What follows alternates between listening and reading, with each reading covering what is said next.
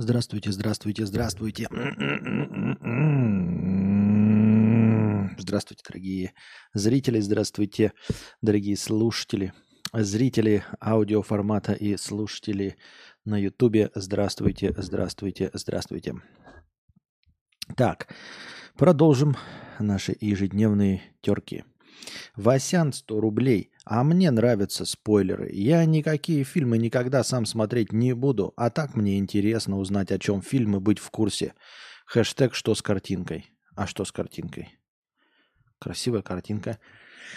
Спик Презенц 1488 рублей. 1488 рублей. Спасибо большое за межподкастовый донат Спик Презенц. Лего-лего-лего. Пердеж говна 100 рублей с покрытием комиссии. Спасибо. Хэштег донат молчуна, хэштег ауди, хэштег кинобред, хэштег заебал говорить э, об инфраструктуре стрима. Хэштег нет стримом без, контек, без контента. Хэштег стрим про стрим. Это не стрим. Хэштег 300 символов. Зря ты это затеял, 55 рублей с покрытием комиссии. Вот хэштег до этого, да? Нет стримом без контента. Стрим про стрим – это не стрим. И следующий дальше донат. А как я должен? Я же на донат должен отвечать, правильно? Я на донат должен отвечать? Должен. И сразу же, ты должен стать более позитивным и начни хотя бы с более красочной картинки.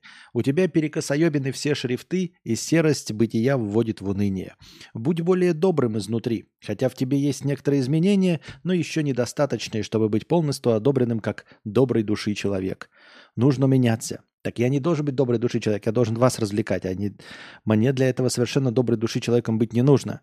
Э, обратите внимание, ну я не знаю, может вы не обращали, может вы живете в каком-то фантастическом мире, я вам сообщу, что люди, которые дарят вам позитив, на самом деле люди говно, э, злые, душные и скучные.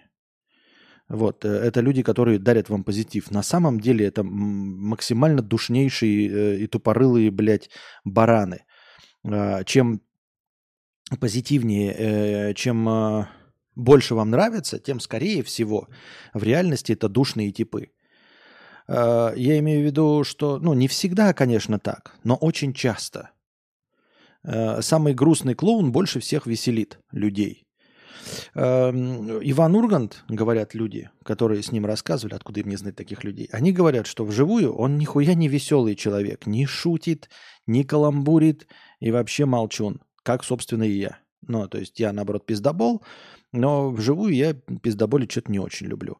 И Иван Ургант нихуя не шутит, с таким вот ебалом сидит, блядь, э, нихуя не разговаривает, может там бокал попивать, но нихуя он не весельчак, не заводил, не балагур, потому что это его работа. А пример таких людей можно? А, хитрый Артемка. Нет, не буду говорить. Ну, в общем, если аудитория любит человека, да, беспрекословно, то, скорее всего, это душный мудила. Скорее всего, душный мудила. Прям, ну, прям неподъемно душный мудила. А если э, люди считают, что вот это вот прямо, ну, какая-то... Зрители считают, что это вот кладезь какой-то там доброты, там, например, участия и всего остального. Э, например, помните, программа «Пока все дома» была, да? Ну, она и сейчас есть, она по-другому звучит. И они там занимались, э, в общем, что-то там, короче, это, ну, детей устраивали, которые были в, в детдомах. Делали им, типа, видео-анкету, и чтобы этих детей, э, э, ну, взяли какие-то родители. Так вот, там это был что-то ли, блядь, не бизнес какой-то. Они там судились с людьми, которые, ну, по их примеру, делали тоже видеодневники для детей, просто свои региональные, чтобы люди посмотрели, и усыновили ребенка. Они там так на говно и зашлись, сказали, что это их авторский э, контент, вот, что дети нихуя не важны, что это вообще-то их авторская программа, их авторская задумка, максимально душные мудилы оказались. Вот. Павел Воля душный, хотя был популярным комиком. Мне он всегда был душный. По нему видно, блядь, у него юмор говно. Вот, скорее всего, как человек, Павел Воря. А я же говорил вам, что, скорее всего, как человек он охуительный. Именно поэтому он везде и есть, потому что, несмотря на его убогий абсолютно юмор, отсутствие как такового, как мне кажется, то есть абсолютно беззубый, а, ну, панчлайн, он же должен быть неожиданным, а у Павла Воли не бывает неожиданных панчлайнов. Он прям предсказуем Просто, я не знаю, аж какую тут метафору-то приводить, какой пример? Что вообще самое максимально предсказуемое? Я не знаю, как следующий президентский срок Владимира Путина. Вот такой же предсказуемый Павел Воля. И, как я уже сказал, все его любят и везде берут, и никто не говорит про него плохих вещей, потому что он человек хороший, понимаете? Потому что он душнило на экране, а в реальности вот эта духота, она как бы делает его просто обычным нормальным человеком. Вот и все. А я вот э, что-то в последнее время с, ну, со своим опытом как-то так получается, что, э, возможно, на экране происходит, ну не на экране, а вот в публичном пространстве происходит какая-то сублимация. Причем, возможно, даже неосознанная. То есть человек выказывает что-то такое э, в, во втором своем образе, э, отличающемся от жизни. Именно то, чего у него не достает в реальной жизни – Понимаете? То есть, если в реальной э, жизни человек э, хороший, ну, ведь там поступает нормально, вот в чем, и, то, в принципе, ну, ему как бы достаточно в жизни быть хорошим. И поэтому в публичном пространстве он может быть говном, который вас с хуйней смешает, да, и, но с этот, э, еще что-нибудь. Но в реальности он вас не предаст, не подставит на бабки, ничего подобного. Вот есть подозрение, что какой-нибудь, например, Атар Кушанашвили, да, в реальности, в обычной жизни, вполне возможно, что неплохой человек. Ну, имеется в виду как друг, как товарищ для своих знакомых, вполне себе, возможно, неплохой человек. Вот. Э, это чтобы вот для примера. Харламов кажется смешным ну, может быть, смешной. Может быть, кто-то э, оставил в себе, знаете, э, горение огня внутреннего такое. То есть вот он шутит в публичном пространстве и в жизни шутит, да? Возможно. Наверное, такое бывает. Я просто имею в виду, что очень часто бывает совершенно наоборот. Я подозреваю, что вот какой-нибудь Малахов, который такой душевный, э, охуительный, э, все время так пытается проникнуться какими-нибудь историями своих гостей в программе Малахов Плюс или в Пусть говорят раньше, есть подозрение, что в реальной жизни он э, нахую вертел, блядь, всех людей. Ну, имеется в виду не в плохом смысле, а в том, что э, я думаю, что в реальной жизни, возможно, ему абсолютно насрать на людей. Ну, то есть вот просто абсолютно насрать. То есть в реальной жизни он никому никогда не поможет. Ни бабки 10 рублей не даст. Я не утверждаю этого. Но это вполне возможно. То есть вот он в жизни такой, а именно другой образ ты выстраиваешь вот на телевидении. И вот на телевидении он такой участливый, там за ручку берет каждого гостя, там с ними переживает, что-то там даже, даже слезу давит. И как только камеры выключаются, он превращается в довольно холодного человека, которому абсолютно насрать на всех остальных. Не в плохом смысле, то есть он не, не обязательно делать должен пакости, а именно равнодушный. То есть вот противопоставление его участию – это не э, злость, а равнодушие. Понимаете? Именно равнодушие. Джеки Чан – садист, эксплуатирующий актера второго плана в своих извращенных фильмах, заставляющий их делать опасные для жизни трюки, регулярно бивший женщин и детей – вы неправильно пере, перечеркиваете. Вы говорите про актера, играющего ну, какие-то роли. Я вам говорю про ту личность, которую он выказывает в, а, я не знаю, в интервью или еще что-то, как, как, какой он выстраивает образ. А вы говорите про актеров, которые играют роли. Это не может быть противоположностью. Вы нихуя не улавливаете, о чем я говорю. Нет ничего душнее твоих стримов. Понятно? Ну так это ж хорошо, наверное. Вот такие дела. А, ну, я говорю, это не правило, но есть так, то есть э, не то чтобы не нулевая, это вполне себе обычное явление, когда образ отличается от реального человека. Вот. Но опять-таки, например, посмотришь на одних некоторых блогеров и смотришь такой, думаешь, ну и он в жизни точно такой же чмо и гандон, блядь. Вот, есть какой-то там, блядь, э, конкретный пидор, блядь. И вот он выступает как пидор, да, и, и является гомосексуалом. Это я ни в коем случае не, типа, э, но и он пидор. Понимаете, ты смотришь, и он, вот он пидор, ведет себя как пидор, и в жизни он стопудово пидор. Но ничего хорошего про него сказать нельзя, это сто пудов. То есть э, его образ никак не отличается от его реального жизненного поведения, я уверен. Так, билетик на предыдущий стримобус Тони Е 50 рублей. Спасибо. Покрытие комиссии. Спасибо. Тони Е 50 рублей. 50 центов в, межу, в межпукасте. В межпукасте. Межпукаст, понятно.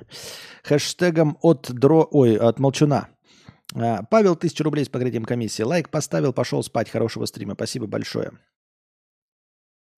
Анонимный игродел, которого все знают, 250 рублей. Сижу с температурой 38,6, жду, пока кодер починит багу, чтобы отдать билд издателям. Почти не спал три дня. Жена заболела первая, я сидел с двумя детьми. Теперь поменялись. Сегодня я первый раз за, наверное, 10 лет плакал. Накрыло. Поплакал, прям даже полегчало. Просто пожаловаться, а вообще все отлично. А поплакал от чего? От э, типа накопившегося стресса или чего? Или от того, что не получается что-то? Ну, типа, мне кажется, разные есть э, вещи. Хотя, наверное, стресс это и есть, когда что-то не получается. Я не знаю. Я думаю, что плакать это норма, это раз. А во-вторых, и психологи говорят, что это норма. И это способ выплеснуть энергию, которая... Не энергию, а вот ну, какую там сущность, негатив, стресс, который может внутри вас копиться. И если ему не давать выхода в виде слез, в виде, ну, вот такой простой истерики. Э, потом он выйдет обязательно в виде сердечного приступа, вот, или еще какого-нибудь э, э, сердечного кризиса. Вот, ВБМ пишет тряпка. Представляется ВБМ, видимо, тряпка. А меня зовут Константин, вот. Предводитель индейцев 50 рублей, спасибо. Э, стрессанул от усталости и ответственности. Понятно. Ну, это нормально. Гормоны какие-то по пизде пошли. Идите лечитесь, блядь. Мужички. Да хуя мужички такие, блядь. У, блядь, мужички. Вы, э, которые не плачут, и у которых гормоны по пизде не идут, и которые не тряпки. Посмотрю бы я на вашу жизнь со стороны, там посмотришь и думаешь, и это вот этот вот человек э, будет рассказывать нам, кто тряпка, а кто не мужик. Я вас умоляю. Вот, я особенно люблю этих мужчинок, знаете, которые там типа мужчинки не тряпки. Я уже миллиард раз приводил это пример, это мой любимый пример. На самом деле не любимый, а просто потому что меня за душу берет. Это мужчинки, которые готовы вот э, на груди рубаху рвать, защищать свою точку зрения, но превращаются э, в податливых анальников, э, когда речь идет об очереди где-нибудь в налоговой или написать какую-нибудь э, э бумажку чиновников, там попросить что-нибудь, да, не попросить, а потребовать как вот эти мужчинки, которые э, рвут на груди рубаху, чтобы подраться с кем-то на дороге или отстоять свою тупорылую позицию в абсолютно тупом споре про э, пинателей мячиков в трусишках, как вот эти люди превращаются в полнейших терпил и тряпок, когда речь идет о том, чтобы вот просто отстоять свою позицию в очереди. Просто. Или сказать чиновнику, вы не правы. Ну вот просто вы не правы, скорее всего, тут ошибка. Без, спо, ну, без митингов, без политических высказываний, а просто вот, ну, вот тут ошибка, вот, пожалуйста, исправьте. В какое же говно податливое они превращаются, просто в мякиш, вот эту втюрю, которую э, ребеночек маленький кушает, кушает, э, да, а потом вот, он когда переел, он отрыгивает, вот в такую вот, блядь, тюрю превращаются эти мужчинки охуительные. Не, я тоже плакал у монитора над грустной песней. Но у меня тоже гормоны пошли по пизде. Понятно. Очень приятно. Зашел поставить 35-й лайк и пошел слушать с отставанием. Понятно. Вот такие вот дела. Как думаешь, парфюмер больной или гениальный? Парфюмер больной или гениальный? Какой парфюмер? Книжка? Ну, так он же маньяк, естественно. Ну, это же фантастическая книжка. О чем там говорить? Такого реальности нет. Весь прошлый год плакал, ел одежки, спал по 15 часов. Наверное, целое ведро стыда выплакал. Вроде как выправилась. Понятно. Хорошо. Будем надеяться, что выправилась. А вот. Если стесняетесь, и, ну, как это, как мужчинки, да, типа, как вот эти мужчинки в чате а, закомплексованные, то вы можете плакать и не рассказывать нам, вот, э, упиваться своими слезами, а потом приходить в чате и писать э, «Гормоны пошли по пизде, тряпка, не мужик». Но главное, сами себя внутри не обманывайте и плачьте. Плачь, плачь, танцуй, танцуй, беги от меня, пока не поздно. Так, идем дальше.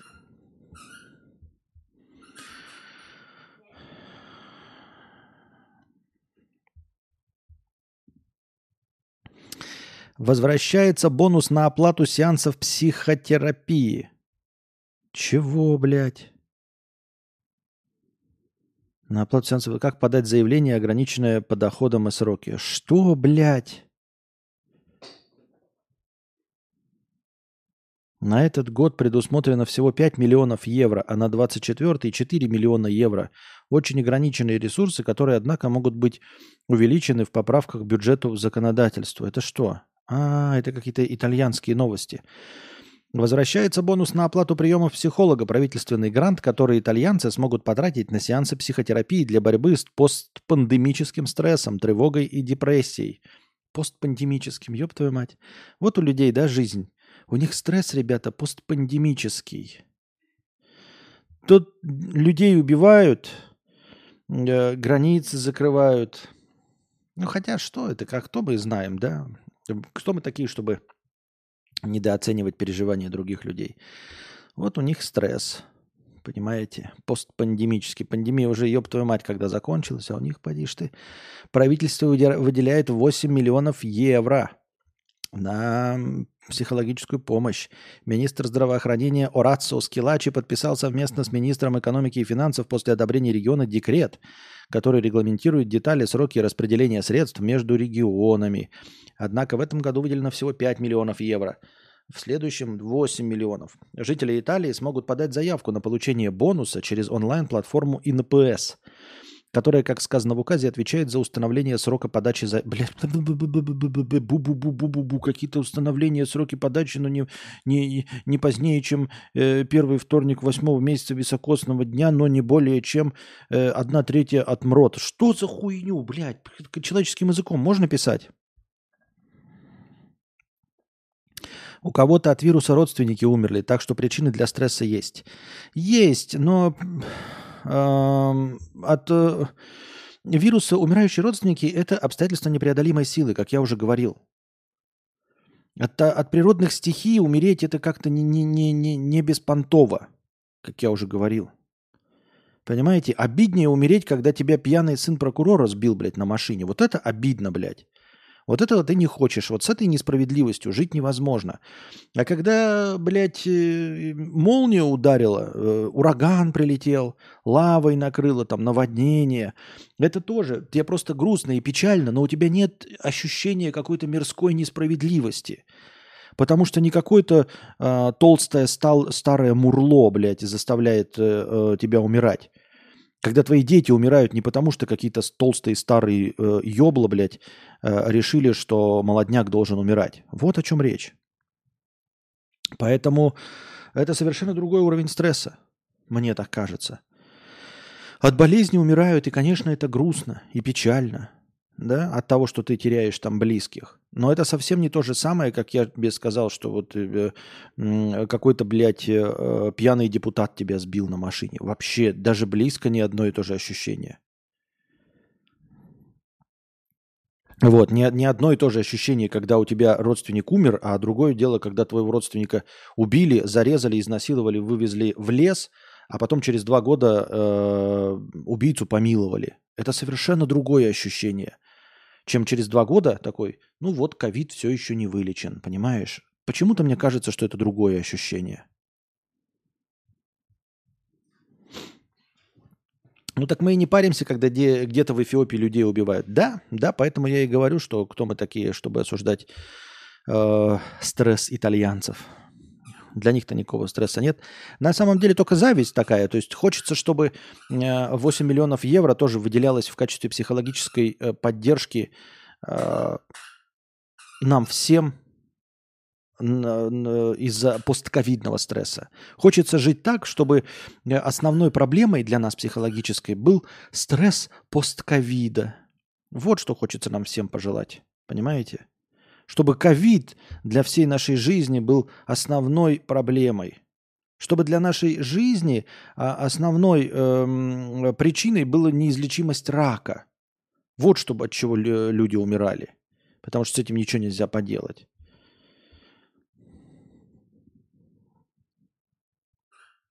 Семилетний кутюрье, одевающий Шерон Стоун. История Макса Александра. Опять чей-то, конечно, не, не, не чей-то сын, да?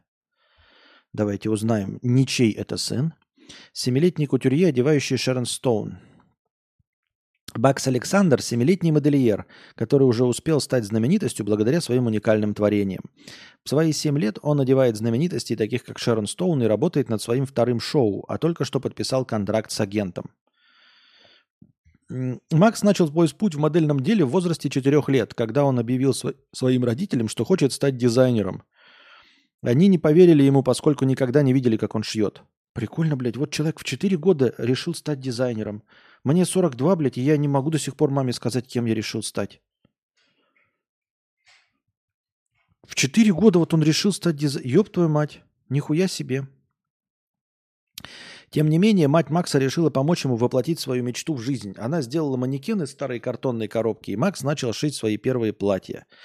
Сейчас Макс Александр настоящий феномен.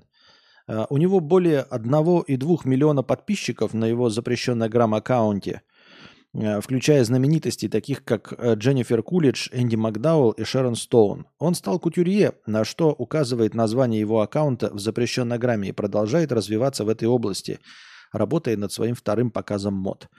Хотя Макс еще маленький, он уже достиг невероятных успехов. Его работы получили признание знаменитостей и многих людей во всем мире. Он продолжает вдохновлять своих уникаль... свои... других своей уникальной историей и показывает, что возраст не препятствие для достижения мечты. Молодой возраст не препятствие, а вот старый препятствие, дурачок ты четырехлетний. Ну хотя кто он, почему я к нему-то, блядь, он-то, наверное, этого и не говорил.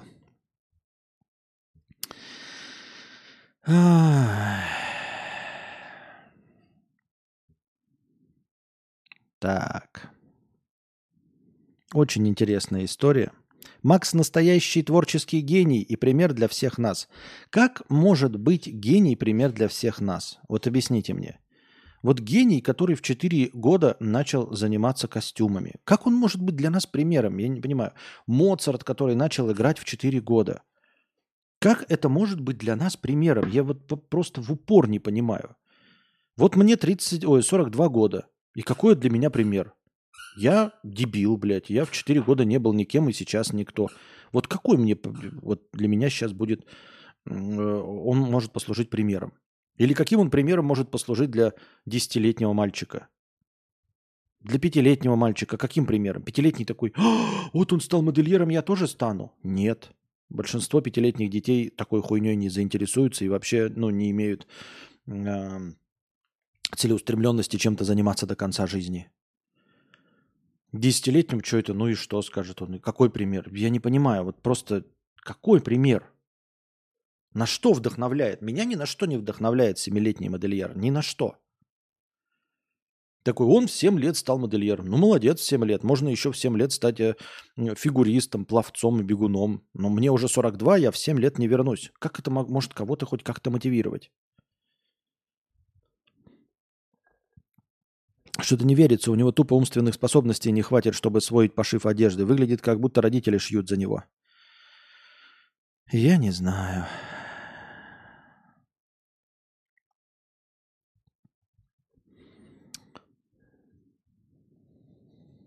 Как погодка в Сербии? Нормально?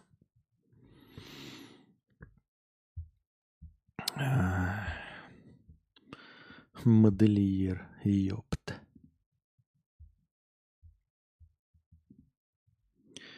В США запущен крупнейший объект по удалению СО2 из атмосферы, но экоактивисты недовольны его подходом к работе. Ну, а экоактивисты недовольны, это как, блядь, э, эти феминистки с крашенными подмышками, они для этого и созданы, чтобы быть недовольными, вот и все. Меня семилетний модельер дизморалит. Даже он смог, а я нет. Мне уже поздно. Я лох. Даже пиздюк смог, а я старый. Какой тут мотиватор? Никакого.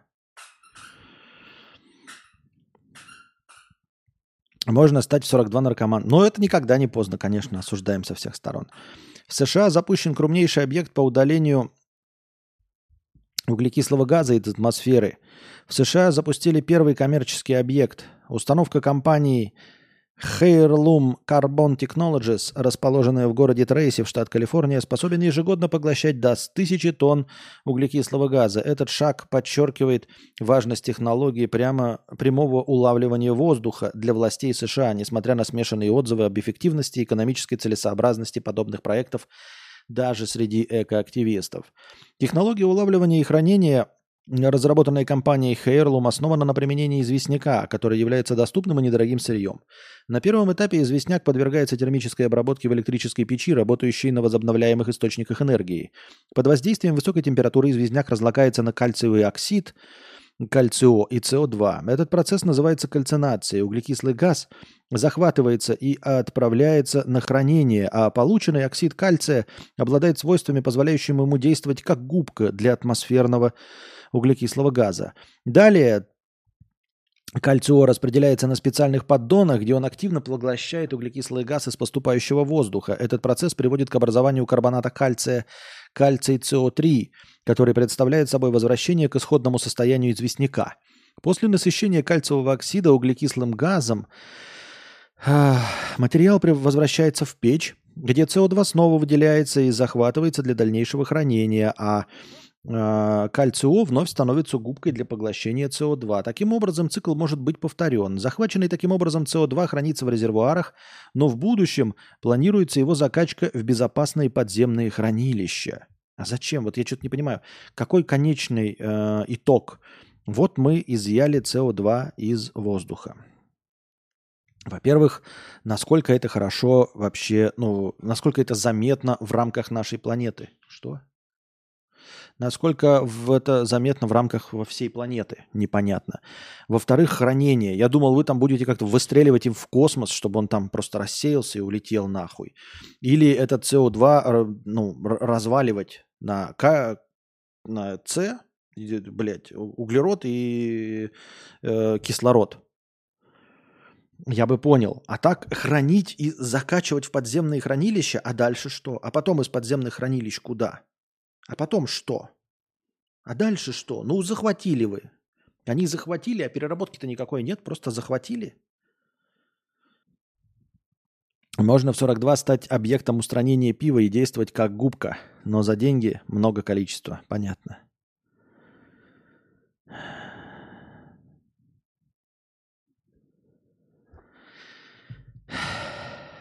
Компания Heirloom и Carbon Cure Technologies заключили соглашение о сотрудничестве, целью которого является постоянное хранение атмосферного углекислого газа в бетоне. В данном случае СО2 используется в процессе производства бетона, где он минерализуется и навсегда встраивается в материал. Ах, вот оно как, все-таки есть какая-то технология. Бетон делают, да? Технологии Carbon Cure позволяют производить бетон с меньшим количеством выбросов СО2 – меньшим использованием пресной воды и меньшим количеством отходов. Критики этой инициативы показывают, высказывают опасения относительно технологии, подчеркивая ее высокую стоимость и отвлечение внимания от необходимости скорейшего перехода к чистым источникам энергии. В качестве примера крупнейшая DATS-площадка э, ClimaWorks в мире удаляет из атмосферы около 4000 тонн э, углеро... углекислого газа в год, что существенно меньше годового углеродного следа Ах, вот оно как, вот он в чем объем, смотрите. Э, другая станция, это у нас удаляет сколько? Это у нас удаляет тысячу тонн, да, всего? А есть какая-то другая станция, которая удаляет, внимание, 4000 тонн углекислого газа в год. Я пытаюсь найти цифру 4000. Где, блядь, начало-то? Да. Способен ежегодно до 1000 тонн этот новый завод.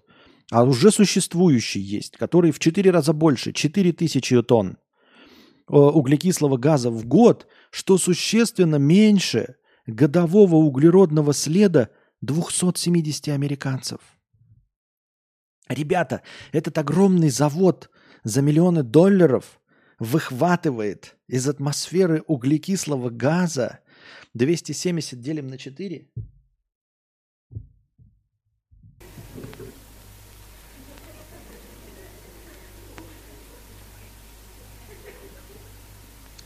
Сумасшедший деньги.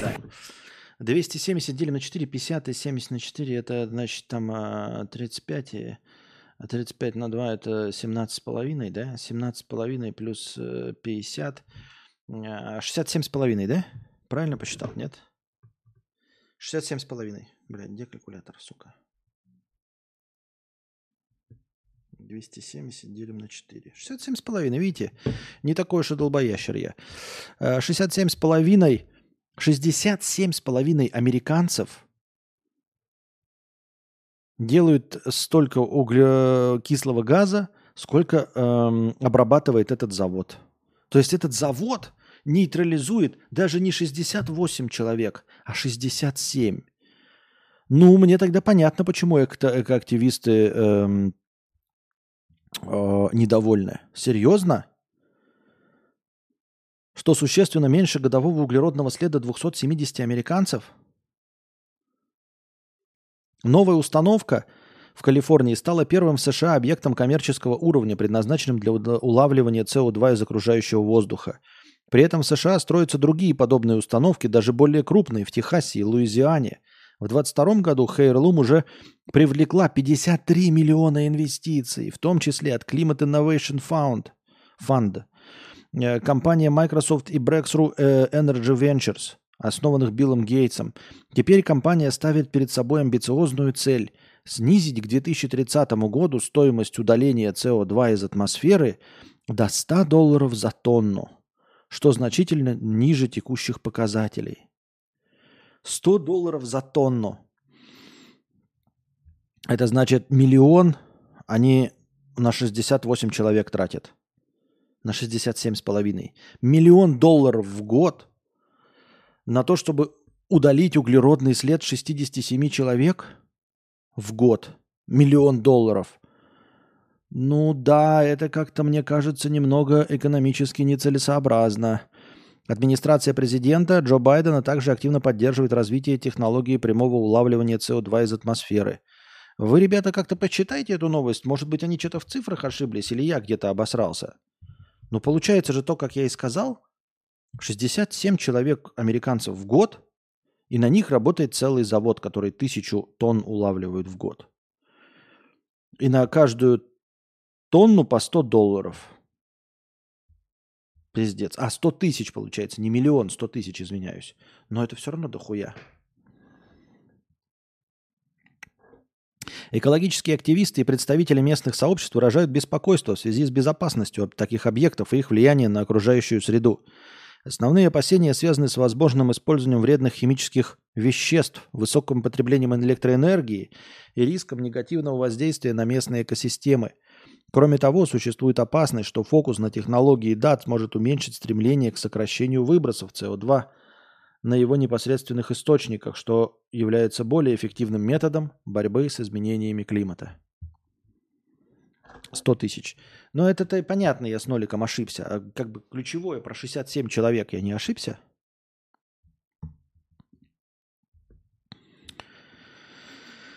Ой. Военный спутник КНДР сделал снимки Белого дома и Пентагона. И чего? Так мы же и так знаем, как Пентагон выглядит. Так мы можем с Гугла посмотреть, как он выглядит, или что? Или Пентагон замазан на Google картах. Для чего в военном спутнике? Ну, там, может быть, конечно, разрешение получше, но так это для военных. Для них, наверное, разрешение картинки получше. Ну, а нам-то какая печаль. Северокорейский. А, северокорейский военный спутник разве... Ну так и северокорейцы-то какая разница в Гугле могут посмотреть, интернет-то у них есть. Северокорейский военный спутник-разведчик Манрегион-1 сделал фотографии Белого дома и Пентагона в Вашингтоне, а также снимки нескольких военных баз, сообщает Центральное телеграммное агентство Кореи. Спутник также предоставил снимки Рима, американской авиабазы Андерсон на острове Гуам, военно-морской базы Норфолк, судоверфи Ньюпорт Ньюс и района аэродрома американского штата Вирджиния. На фотографиях военно-морской базы Норфолк в судоверфь и судоверфи Ньюпорт Ньюс американского штата были окружены 4 ат... были обнаружены 4 атомных авианосца ВМС США и один авианосец в Великобритании. Ну и что? 22 ноября ЦИТАК Центральное телеграфное агентство Кореи, сообщило, что Северная Корея успешно осуществила запуск ракеты-носителя Чхолима-1 со спутником военного назначения, и он вышел на плановую орбиту. В агентстве отметили, что запуск спутника повысит готовность КНДР к военным действиям, вероятность которых повышается из-за весьма опасных военных акций врагов. С 1 декабря Э, спутник должен приступить к полноценной разведке. Кроме того, Пхеньян планирует отправить в космос еще несколько спутников-разведчиков, которые могли бы следить за территорией Южной Кореи. Понятно. Окей. Северная Корея развивается.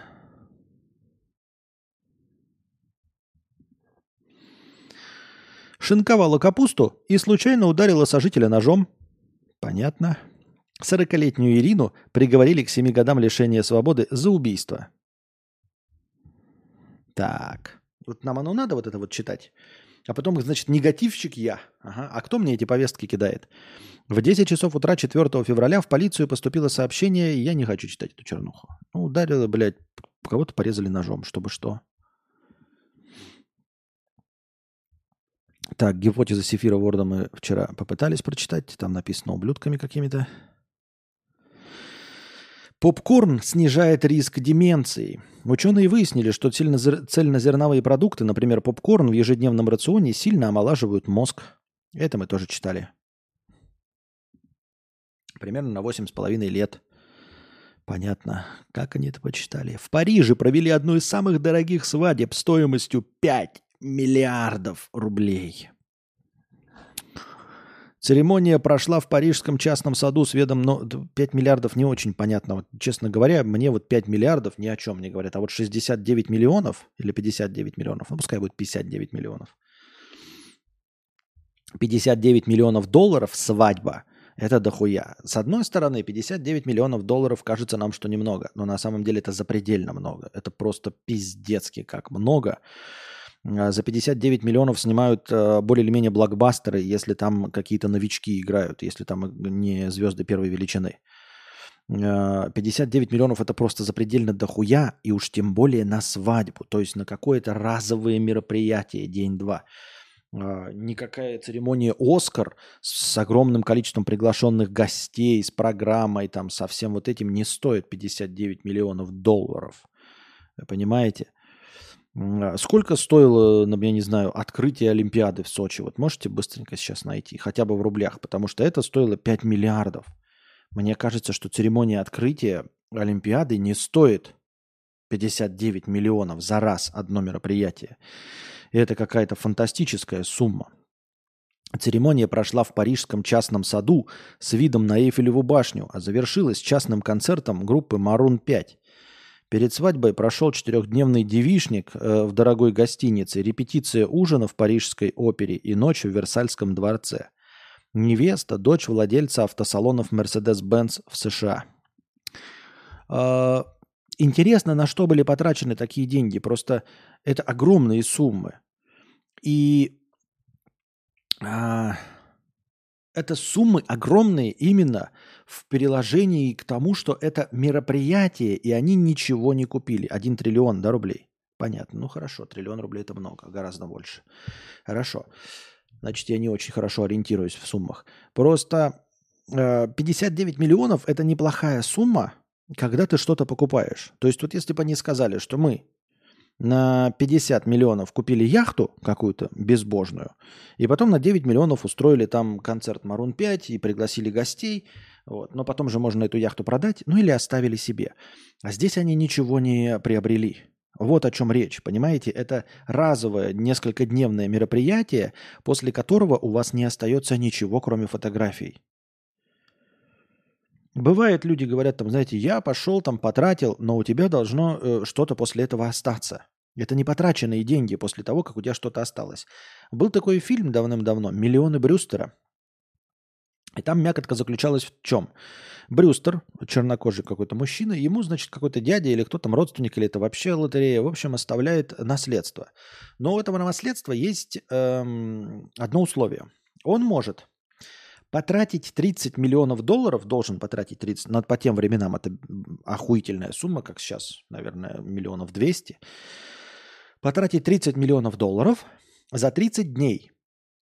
Но в концу 30 дня по условиям, что значит потратить? Ну, потратить же каждый из нас может купить недвиги или еще что-то. После 30 дней у него не должно ничего остаться. Понимаете? Он должен просрать. Потому что вот дай нам сколько угодно денег, и каждый из нас сколько угодно потратит денег. И у него останется. Вот это кажется, что 30 миллионов долларов легко потратить. Нет, вы же купите себе Ламборгини, но Ламборгини ведь у вас останется. И там по условию, что нельзя уничтожать имущество. То есть нельзя купить дом за 30 миллионов и сжечь его. Уничтожать нельзя. Ты должен каким-то честным образом проебать все деньги. Понимаете? И вот тут люди умудрились 59 миллионов долларов проебать на свадьбу. Вот о чем речь. То есть миллионы Брюстера больше не работают. Казик, да, говорит, неплохой вариант.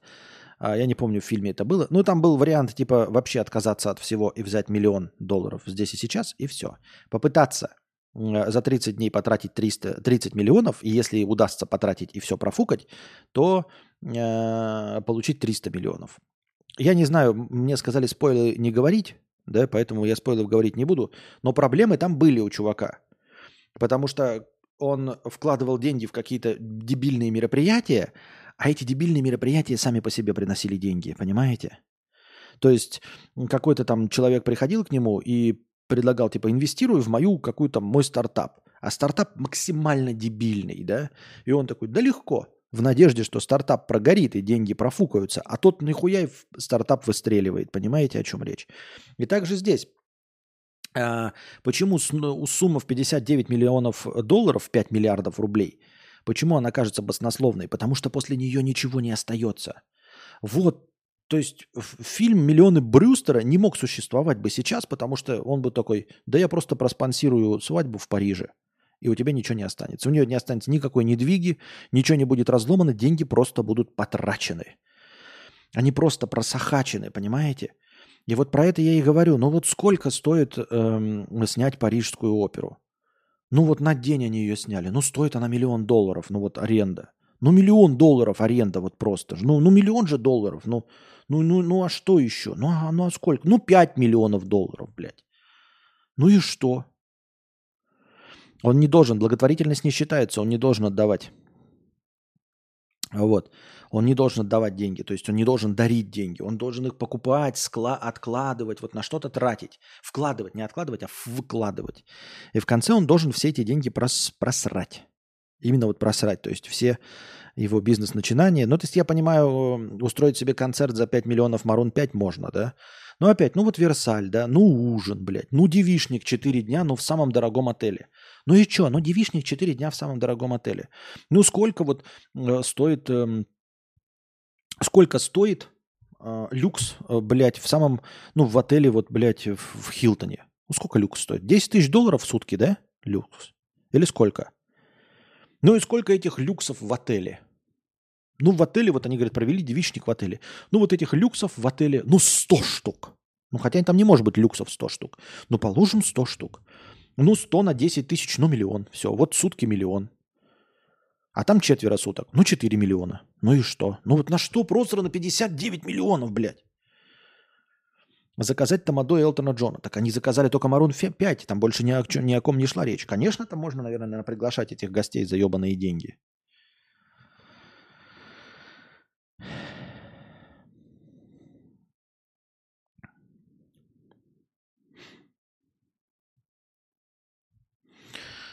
Извините за прям... глупый вопрос, но хочу уточнить, квартиру в Сербии собрано 23 тысячи или просто 23?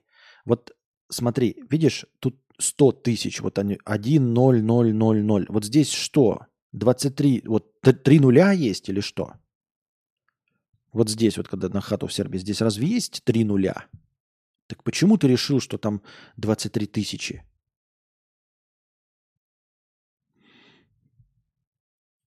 Смотрел уже пятую серию слова пацана? Нет, не смотрел. По сути, от многих оказанных услуг э, ничего физического не остается, а деньги потрачены. От многих, да, услуг, но в большинстве случаев услуги нихуя не стоят. За исключением ну, э, концерта Марун 5, Во всех остальных случаях услуги-то ну мало чего стоят. То есть они бывают дорогими, да.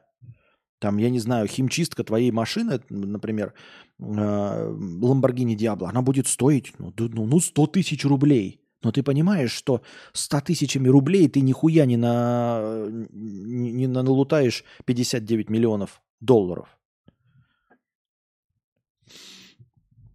Вообще со свадьбами такая тема, что все цены уходят в, 5, в X5 и более, если продавец-поставщик услуг знает, что что-либо покупается для свадьбы. Так суммы, наверное, набиваются. А, ну понятное дело, да, что ты на свадьбе не сэкономишь, и как бы хочется э, все по максимуму. Это как, э, типа, ты выбираешь телевизор, но не покупаешь же никогда самый дорогой, если ты не богач, правильно? Ты покупаешь, смотришь по техническим характеристикам, которые тебе нужны, и выбираешь из этих технических характеристик, ну, вообще-то максимально бюджетный, да? Потому что, потому что вот, ну, ты не готов экономить на технических характеристиках. И люди зачастую на всем готовы, в общем-то, экономить. Ну, то есть если, как я уже сказал, вы не беспредельно богаты, то навряд ли вы купите а, того же самого качества пуховик, но Supreme, просто переплатив 200 тысяч.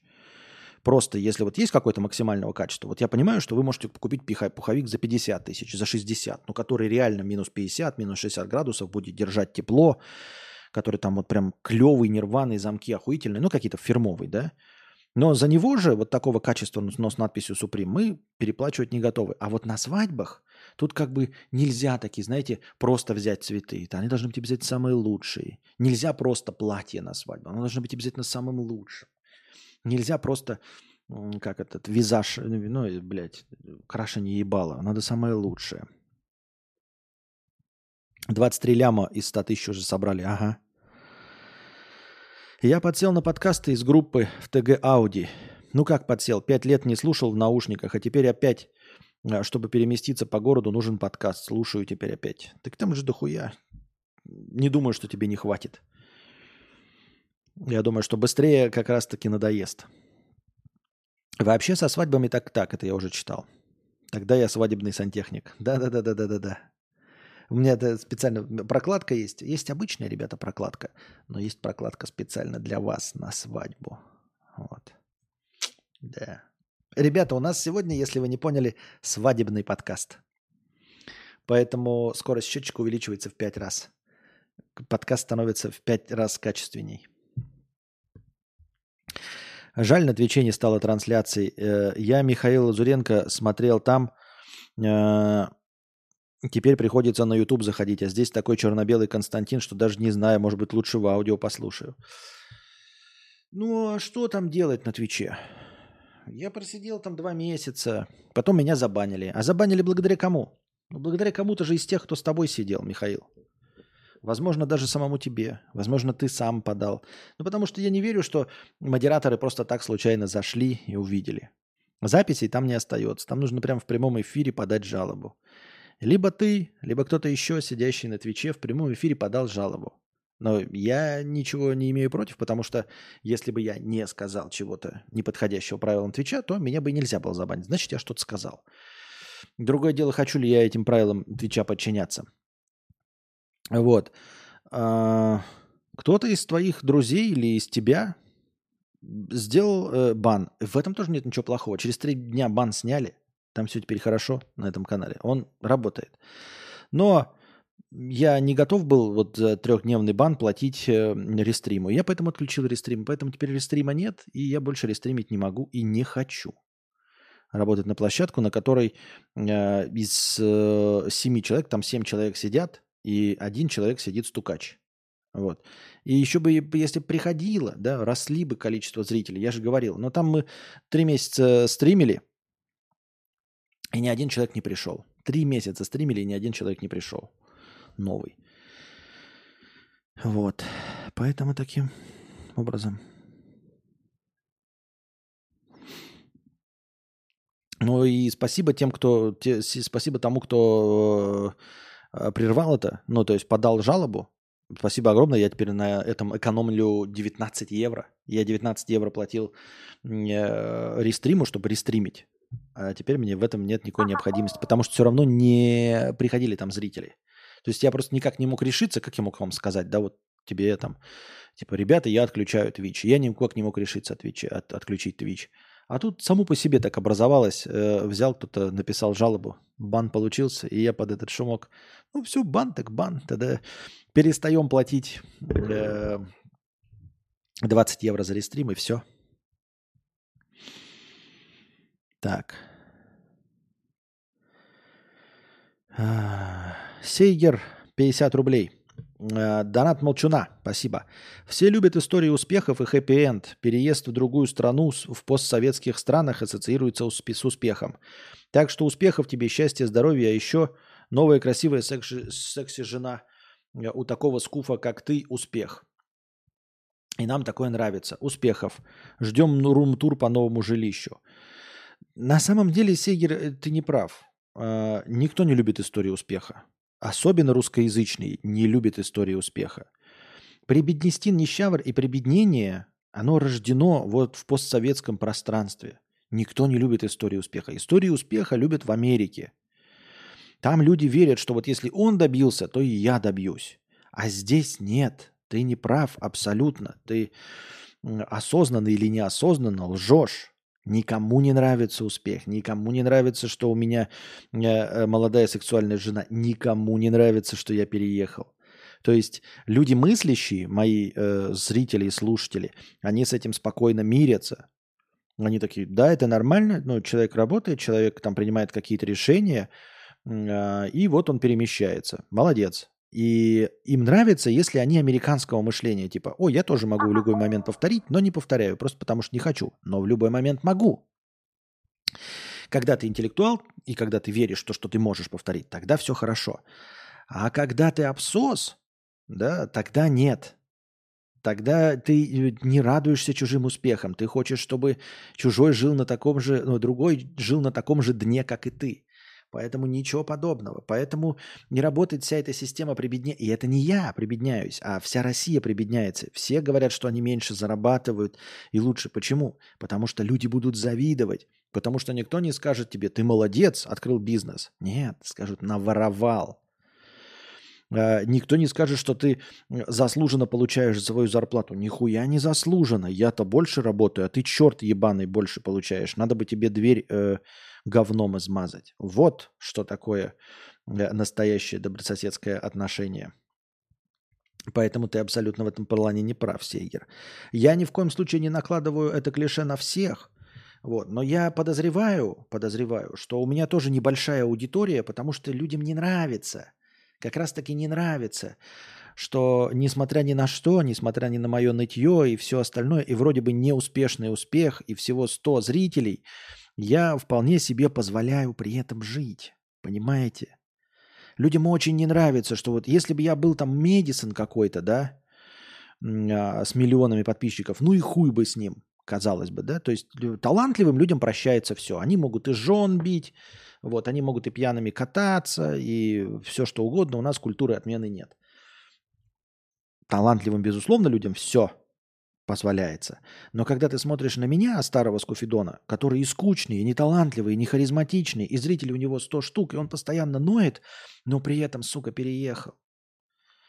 Вот. И при этом позволяет себе жить и не ходить на работу. Ну, это я максимальная мразь, которая возможна для обиженных абсосов. Вот просто максимально э, мразь.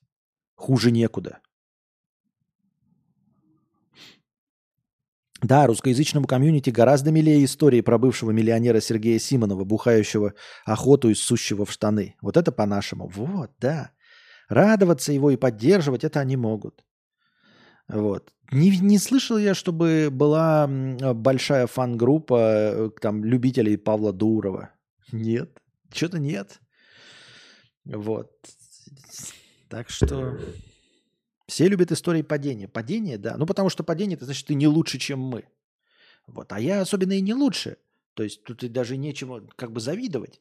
Но сам по себе факт, что я в принципе позволяю себе ну, работать э, не на заводе, понимаете, в свои 42 года, без образования и не будучи э, каким-нибудь прям выдающимся. Говорю, если бы выдающимся, тогда еще можно было простить. Но если прям выдающийся был.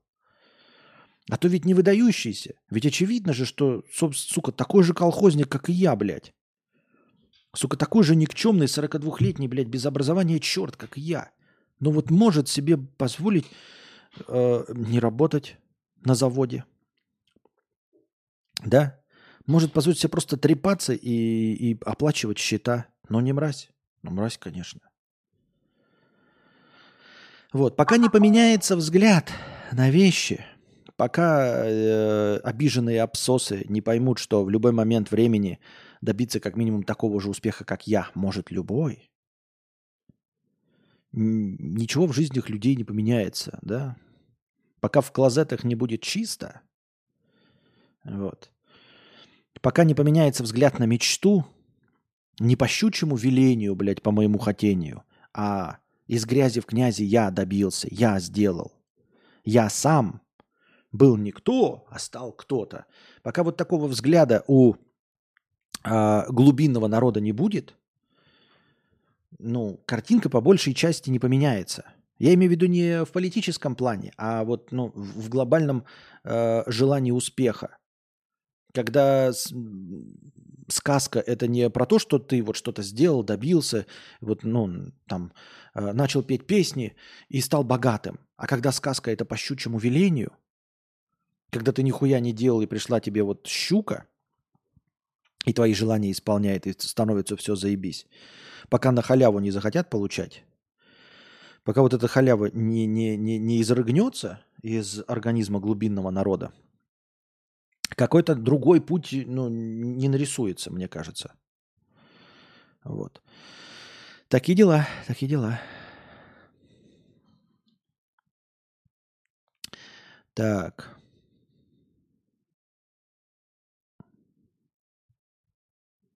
Мысль пришла. Когда-то снимут репортаж на ТВ, где парень будет рассказывать, что он набрал кредитов на 2 миллиона и продонатил все Константину. Не, не будет такого. Э, не будет, потому что вы-то здесь не такие. Вы-то здесь интеллектуалы сидите, понимаете? Я поэтому не боюсь вас обидеть, я надеюсь что среди вас, если есть такие-то крайне случайные люди, а в основном моя аудитория, которая меня слушает, это не а, обиженные абсосы и терпилы. То есть вы поэтому, вас и не задевает мое, вам кажется, ну вот успешный успех. Ну, не успешный успех, но сколько-то вот он работает нормально, все. Может быть, вы вообще к этому так не относитесь и тоже хорошо там типа думаете, ну клоун и клоун, он, раз, он нас э, развлекает, получает э, свою э, какую-то копеечку, хорошо. То есть у вас нет болезненного ощущения в жопе от того, что э, человек просто своими разговорами, не будучи э, там Даренко, каким-нибудь там ну, артистами разговорного жанра Кушинашвили, э, просто может зарабатывать себе на хлеб ежедневными разговорами. Если у вас э, от этого жопа не печет, а у вас от этого жопа не печет, то у вас другой взгляд на вещи. Именно поэтому у нас огромное количество в чате людей, которые вот там э, геймдизайнер, что-то программисты, которые пишут, что отказываются от зарплаты по 10 тысяч долларов. Очевиднейшим образом у них не будет печь от того, сколько я работаю. Или от того, где я нахожусь, правильно? Вот. Но общая картина, общая картина русскоязычного – пространство. Если бы было не так, у меня было бы больше аудитории. А так люди заходят, смотрят, слушают. Ага. Рип Даренко. Привет, первый раз зашел. Э, э, эту новость, надеюсь, еще не обсуждали. Пьяная девушка на рейсе Анталия-Москва стянула трусы с незнакомого мужчины и орально удовлетворила его. Звание дебаширки года заслуженно уходит 29-летней Валерии, которая летела в пятницу из Антальева Внуково самолетом авиакомпании «Победа». Буянит она начала через два часа после взлета. Девушка, находясь в нетрезвом состоянии, стала набрасываться на пассажиров и материться. Под ее оскорбление попали и подбежавшие бортпроводники – Одного из них Валерия удерживала, вцепившись нога, ногтями ему в руку. Освободив члена экипажа из своих острых объятий, девушка заняла свое кресло у аварийного люка и взяла в рот электронную сигарету. За свое поведение она получила устное предупреждение командира воздушного судна. В ответ Валерия начала кричать, что уже и так находится в черном списке аэрофлота. Пьяный перформанс продолжился выливанием на пол питьевой воды, которую дебаширка требовала от бортпроводников. Спустя некоторое время в салоне самолета наступила тишина. Экипаж ошибочно подумал, что девушка уснула. А вместо этого Валерия стянула трусы с незнакомого мужчины, который сидел рядом с ней, и принялась его орально ублажать. Но мы вчера э, э обсуждали эту новость, просто тут подробно написано. Молодой человек сопротивляться не стал. Напротив, в ответ он залез Валерии в трусы. Понятно, тоже, блядь. После того, как девушка довела своего, э, свои старания до самого конца, она вновь принялась оскорблять всех матом, а также бесконечно давить ногой на кнопку вызова бортпроводника.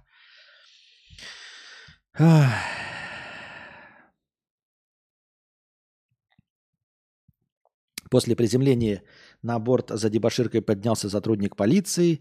Самолет она покидала под овацией пассажиров, выкрикивая полицейскому «Я с таким лохом, как ты, никуда не пойду». На трапе Валерия показывала пилотам и наземному персоналу средний палец. Ну, понятно. Ну и хуй с ней. Что тут обсуждать? Ну, отсосал и отсосал, делов-то.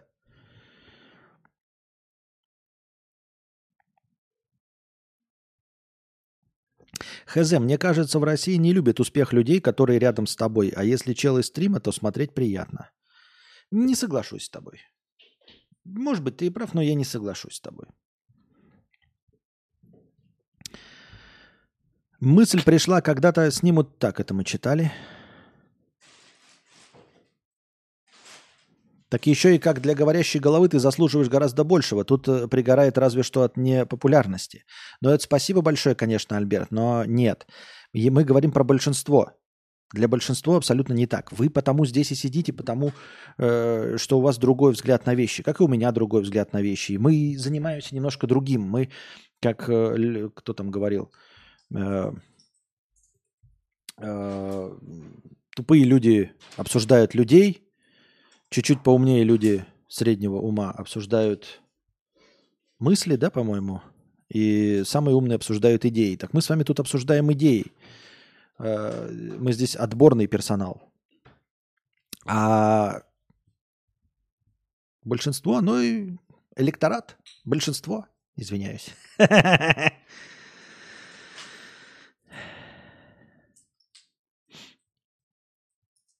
Краснопеев. 100 рублей с покрытием комиссии. Интересно порассуждать о деньгах. Вот как раньше думалось, произвел материальную ценность, продал и обменял на другую ценность.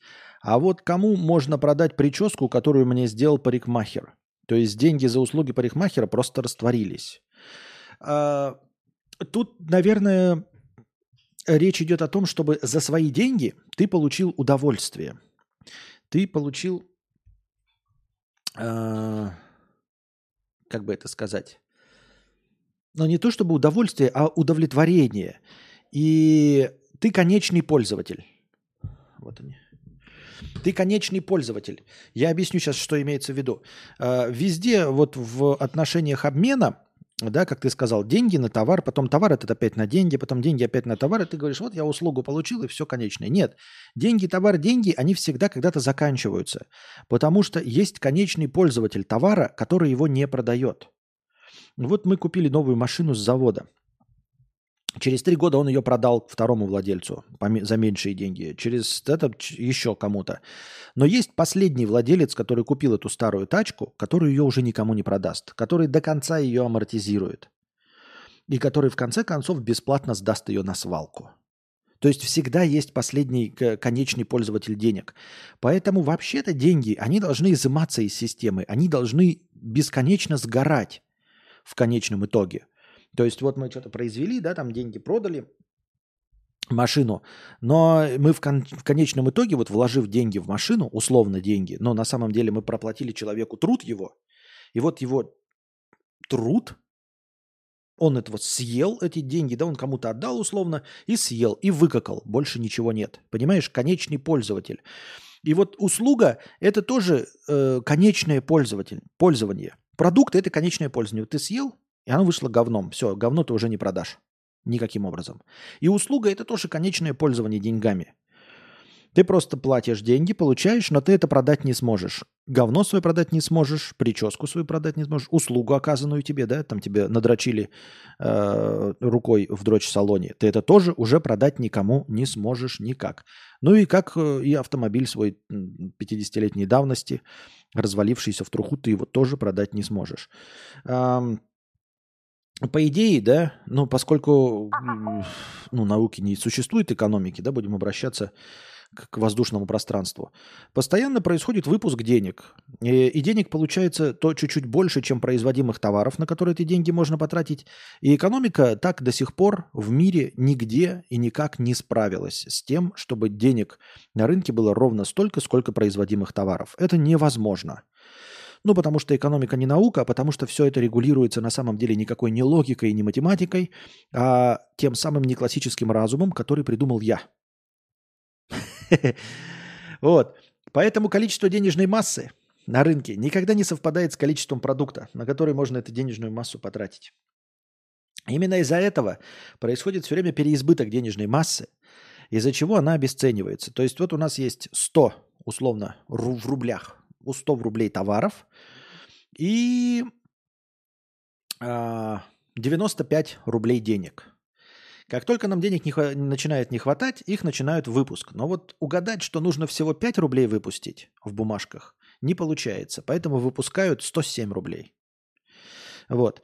Как только выпускают 107 рублей, так сразу деньги начинают обесцениваться, потому что эти 107 рублей должны покупать 100 единиц товара, 100 рублей товара. Поэтому 107 превращаются в 100 по, по своей покупательской способности. И людям опять начинает не хватать деньги, их продолжает этот. А, иногда нужно для того, чтобы изъять денежную массу из обращения, нужно предоставить большое количество в экономике товаров последнего цикла, то есть те, которые невозобновляемые. Как, вот, например, давай, чтобы изъять лишние 7 рублей денег бумажных, давай на эти 7 рублей создадим товар, который нельзя перепродать. Хороший же смысл. Вот у нас было 100 рублей товаров. Мы выпустили 107 рублей денег. Сейчас они начнут обесцениваться. Вместо этого давайте-ка создадим на 7 рублей каких-то товаров, которые нельзя будут перепродать. Мы можем э, предоставить услуги. Ну вот дрочь-салоны понаставить, чтобы вы выплатили эти деньги, а потом эти деньги сжечь. Государственные поставить дрочь-салоны – вы платите дрочь салоном, а эти деньги потом мы сожжем. Просто сожжем, которые вы заплатите за дрочку. Но вы представляете, что в рамках масштабной макроэкономики, когда идет речь о 100 и 107, то 7 рублей превращаются в какие-то бесконечные триллионы долларов. И столько дрочь салонов вы не поставите. Для того, чтобы эти деньги изъять, нужно какие-то э, масштабные проекты, которые просто сжигают деньги.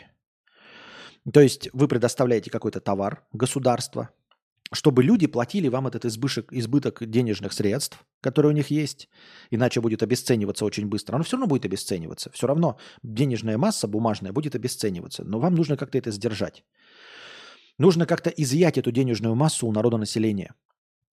Нужно заставить их на что-то потратить, но при этом, чтобы нельзя было это возобновить, чтобы они не могли это про- продать. Потому, потому что если вы, допустим, сделаете ну, что-то хорошее, телевизор, да, он заплатит вам 7 рублей эти избытка, вы дадите ему телевизор, так он же его перепродаст опять, этот телевизор, у него опять будут деньги. Будет продолжать движуха. Надо, блядь, сжечь. Что для этого можно сжечь? Можно устроить войну, например, да? У вас будет масса железа, которая стоит пиздец как много. Люди отшлупывают деньги – они платят налогами вот эти деньги. Вот. А вы строите огромное количество авианосцев, танков, вертолетоносцев, ракет, а потом все это просто сжигаете. То есть, по сути дела, да, можно было вообще это просто в космос все выстрелить и сжечь. Так было бы честнее. Так, по крайней мере, никого убивать не надо было бы, да? И все, а потом вы просто отчитываетесь. Ну, мы расстреляли все ракеты, вот, все наши танки сожгли, все хорошо. Э, можно так сделать, можно в космос убай, убайдохивать. Вот кто-то пишет, мы же с вами уже обсуждали об этом, что какая-то экономистка э, пишет, э, что ну, есть стандартно война, современные какие способы? Это борьба с терроризмом, то есть вы тоже тратите огромное количество денег, люди чем-то занимаются под эгидой борьбы с терроризмом. Что они там сделали? Не знаем. Продать эту борьбу с терроризмом заново на деньги невозможно. То есть это деньги просто сожженные из экономики. Вот. Как борьба с терроризмом заканчивается, можно придумать себе какого-нибудь врага в космосе, например. И придумывается, что вот нам угрожают либо метеориты, либо инопришеленцы. И мы будем строить что? Мы будем строить в космосе заслон. В космосе заслон это вы строите, просто вкидываете бабки в космос, и никто из, а, от вас их не требует обратно. Вы такие, ну мы же защиту строим. Вот. Будете там спутники какие-то военные ставить и все, чтобы стрелять по метеоритам и астероидам. Деньги как бы изымаются. Экономика э, немножко устаканивается. Например, ну это же я просто хуйню несу, я потому что долбоеб. Вот. Увлекательная экономика для самых маленьких. Курс лекций за 500. Нет, я просто рассказываю вам тупорылые сказки, которые, блядь, из башки э, выдумываю. Uh, у меня-то нет образования. Вот это вам экономисты бы рассказали, что это все неправда и так не работает. Давайте придумаем новый налог, деньги украдем и потратим за границей, подорвем стабильность европейской экономики. Угу. Денежную массу им э, насыплем, чтобы у них обесценились их вонючие евро. А на что эти дрочь-салоны государственные будут жить, если их прибыль сжигать будут? Дрочь-работники воздухом питаться будут? А, так их, они дешевые. Ты просто избыточно будешь. То есть для того, чтобы поддерживать дрочь-салон государственный, условно, но типа одной дрочилки нужно 50 евро, например, да? А дрочка будет стоить 250 евро. Все. 50 будет ей идти, она будет вольготно жить, сама же будет еще другими дрочь-салонами пользоваться, покупать телевизоры, хаммеры и все остальное. Прекрасно будет жить. Ну, это я условно говорю. А дрочка будет стоить 250. Ну, и 200 будут сжигаться. То есть она дает в кассу 250 евро, ей отслюнявливают 50 ее зарплаты, а 200 сжигаются в печах. Все все из башки придумывают. Но не говори, ты чё? Настоящие экономисты, они там что-то математицируют калькулируют в своих калькуляторах. Правильно? А, пам-пам-пам. Но это ж все хуйня, выдуманная из башки. Правильно? Это ж мы не серьезно. Это шутки ради.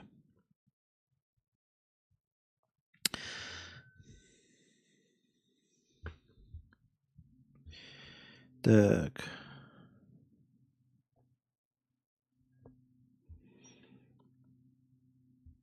На чем мы остановились? А, мы остановились на прыжке в бездну. Мы остановились на последнем рывке. Где у нас, блядь, последний рывок? Ебать, куда мне его надо впихивать? Я что-то забылся. 117 прожатых лайков превращаются в 1170 хорошего настроения. Так.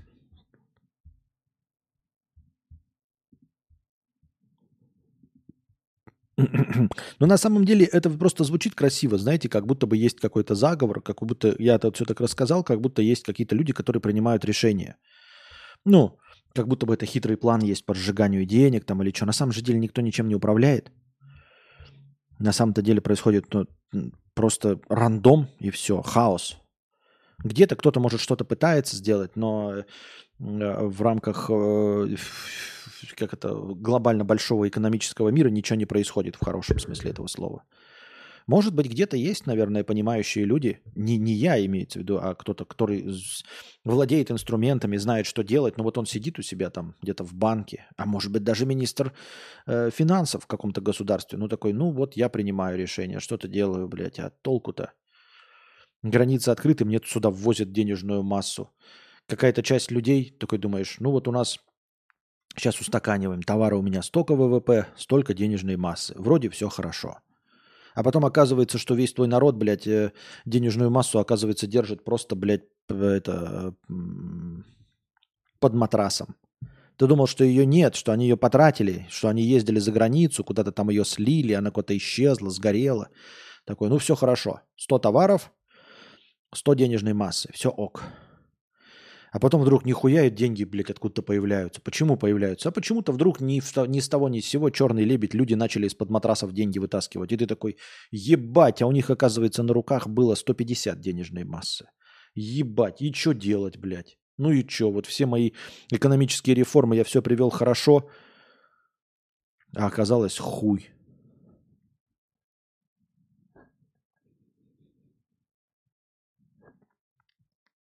Жорж, а почему с 12 декабря нельзя выезжать э, из РФ? Кому нельзя выезжать? Что это, откуда ты взял? Осталось 12 дней. Чем ты говоришь?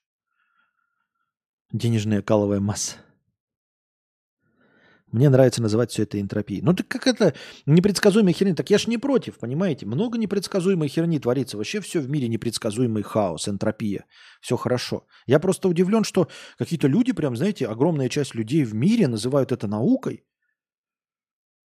И когда мы смотрим, как люди называют астрологию наукой, мы такие, но вы же ничего не можете предсказать. Вы же еще ни разу ничего не предсказали нормального. Вы ничего не предсказали. Ни ковид, ни, ни, ни кризисы, ни цены на нефть. Э, ничего не предсказали. Вы же, блин, клоуны ебаные. Все смеются в сторону астрологов.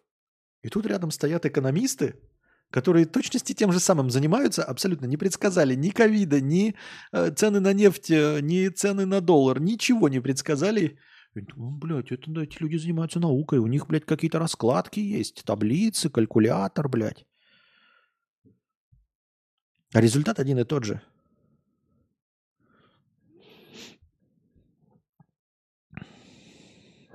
Россиянам старше 55 лет стали чаще... Россиян старше 55 лет стали чаще звать на работу.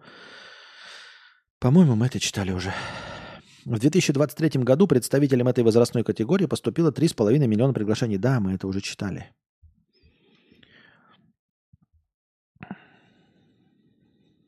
Так, запрещают Skittles, это мы тоже читали.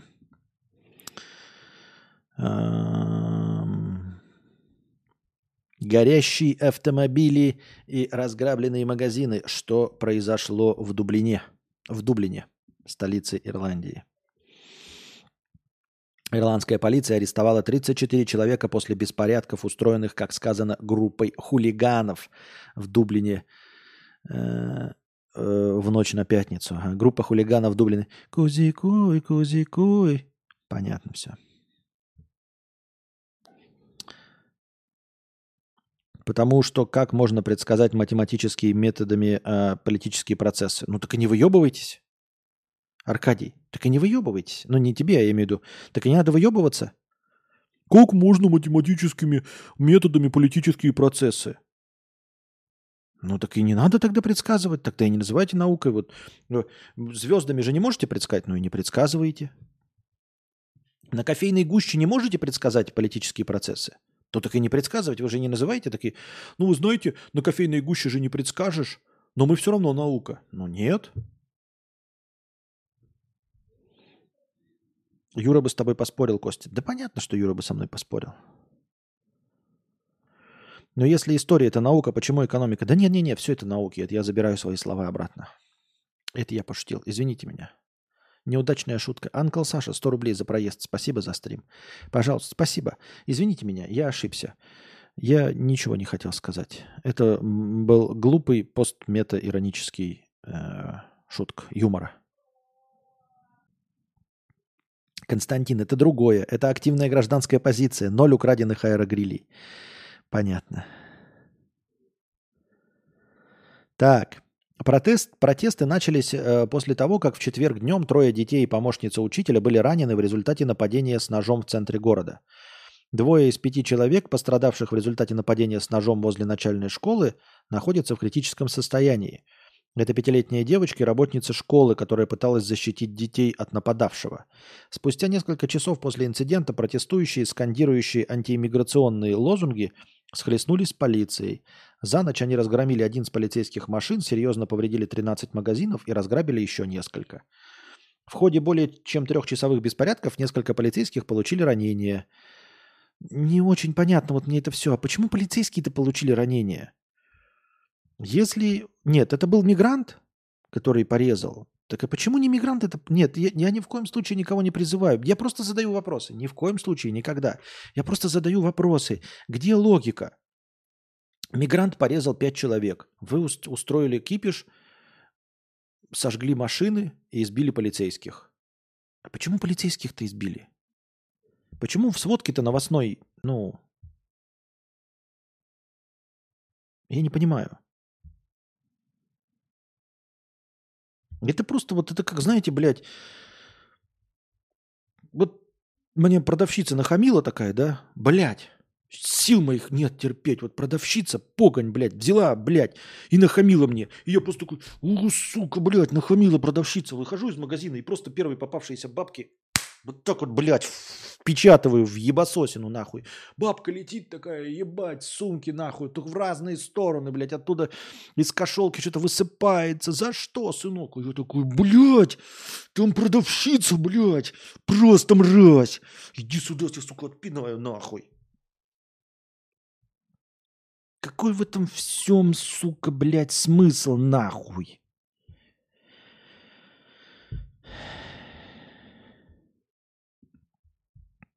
Кузикуй, кузикуй. Я не понимаю. I don't understand. Мы не знаем, что это такое. Если бы мы знали, что это такое, мы не знаем, что это такое.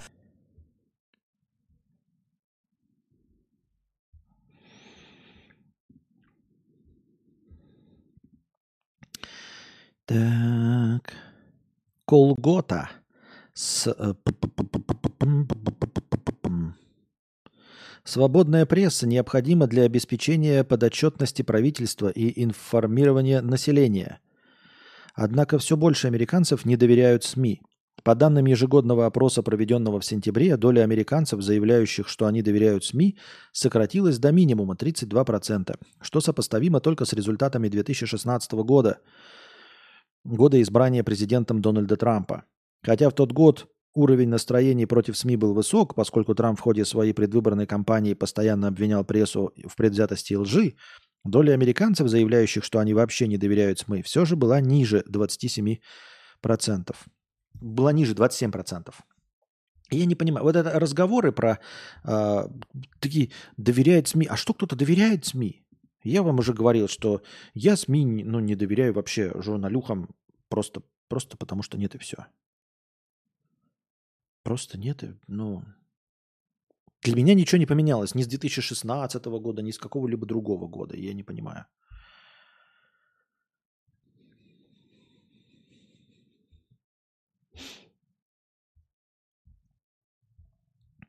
А так получается, знаете, какие-то как будто флуктуации есть. Какие-то люди такие, ой, я, знаете, раньше доверял СМИ, а вот сейчас в последние полгода перестал доверять.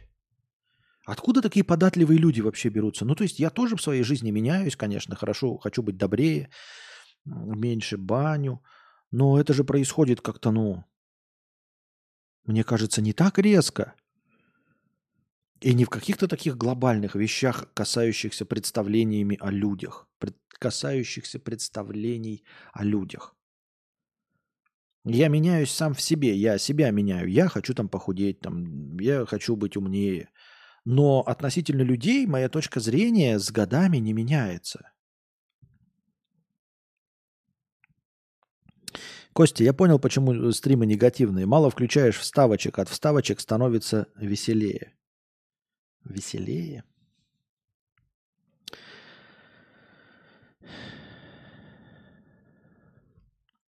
С 12 приказ МВД сдать загранпаспорт тем, у кого есть ограничения на выезд. А какие у тебя ограничения на выезд? Австралиец укусил крокодила и спас себе жизнь. Нихуя себе. Вот это, блядь, ход конем. Австралийцу Колину Дивера удалось отбиться от крокодила, укусив его в ответ. По словам мужчины, он направлялся э, к реке Фенис в Южной Австралии с северной территории. По дороге он решил остановиться возле озера. В водоеме мужчина увидел рыбу и попытался ее поймать. В этот момент в правую ногу фермера вцепился трехметровый крокодил и потянул в воду. Сначала Диверо попытался отбиться от рептилии другой ногой, но никакого результата это не принесло. Тогда мужчина решил укусить крокодила. Случайно мои зубы зацепились за его веко. Оно оказалось довольно толстым. Я дернул его за веко, и он отпустил меня. Мужчина сразу побежал к машине. Крокодил какое-то время преследовал его, но вскоре остановился. По словам фермера, кровотечение он пытался остановить с помощью полотенца и веревки. Спустя некоторое время за ним приехал брат и отвез его в больницу, где он провел около месяца. Сообщается, что врачи сделали пострадавшему пересадку кожи, и в ближайшее время он отправится домой. Еще раз. Австралийцу Колину Диверу удалось отбиться от крокодила, укусив его. В ответ. Об этом 66-летний фермер рассказал телеканалу. Оказывается, ребята, свидетелей у этого инцидента не было, даже брата родного. Об этом он сам рассказал телеканалу ABC. Какой молодец этот э, фермер Колин Дивера. Даже брат его этого не видел. А я сегодня, ребята, не с крокодилом, я сегодня махался, махался, блядь. Чисто на кулаках махался с э, бегемотом Бегемот встает такую стойку. О, блядь. А я ему говорю, ты чё, блядь? Жирнич, блядь. Говорю ему, бегемот, ёптать. Гипопотам, мразь, говорю ему. Жир, трест, комбинат. Мясо, пиво, лимонад. Он что-то как обиделся, как побежит на меня. Вот так вот обежит на меня этот бегемот. Кричит, а я такой ну, апперкотом я имею виду, прямо ему, блядь, вот сюда пыром, блядь, в подбородок. Он как вот так вот, а навзничь, ну так медленно еще летит, так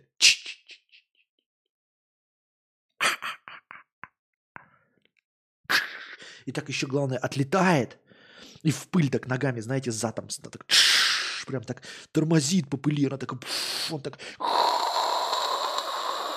и потом обратно так бежит на меня, а я такой...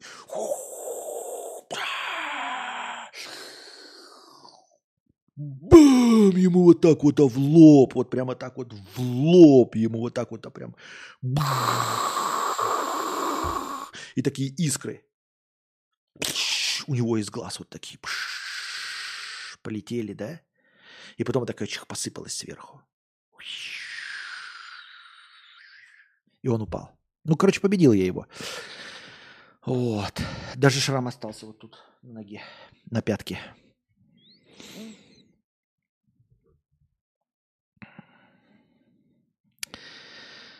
Так. Такие дела, такие дела. Кузи-куй, кузи-куй. Ну что, дорогие друзья, мы будем заканчивать на этом.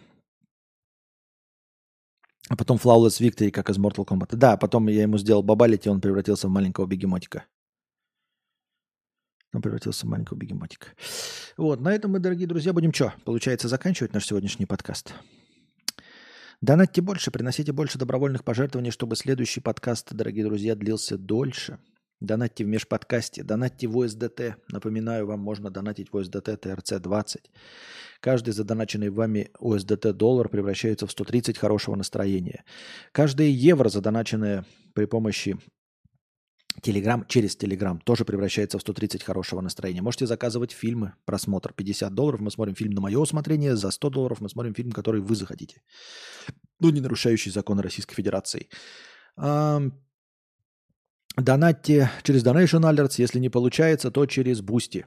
Основная ссылка Donation Alerts первая. Вторая ссылка. Там все остальные способы донатов и все остальные способы получения контента. Проходите, выбирайте удобный для вас способ задонатить. Донатьте и встретимся в эфире в следующий раз. Пока.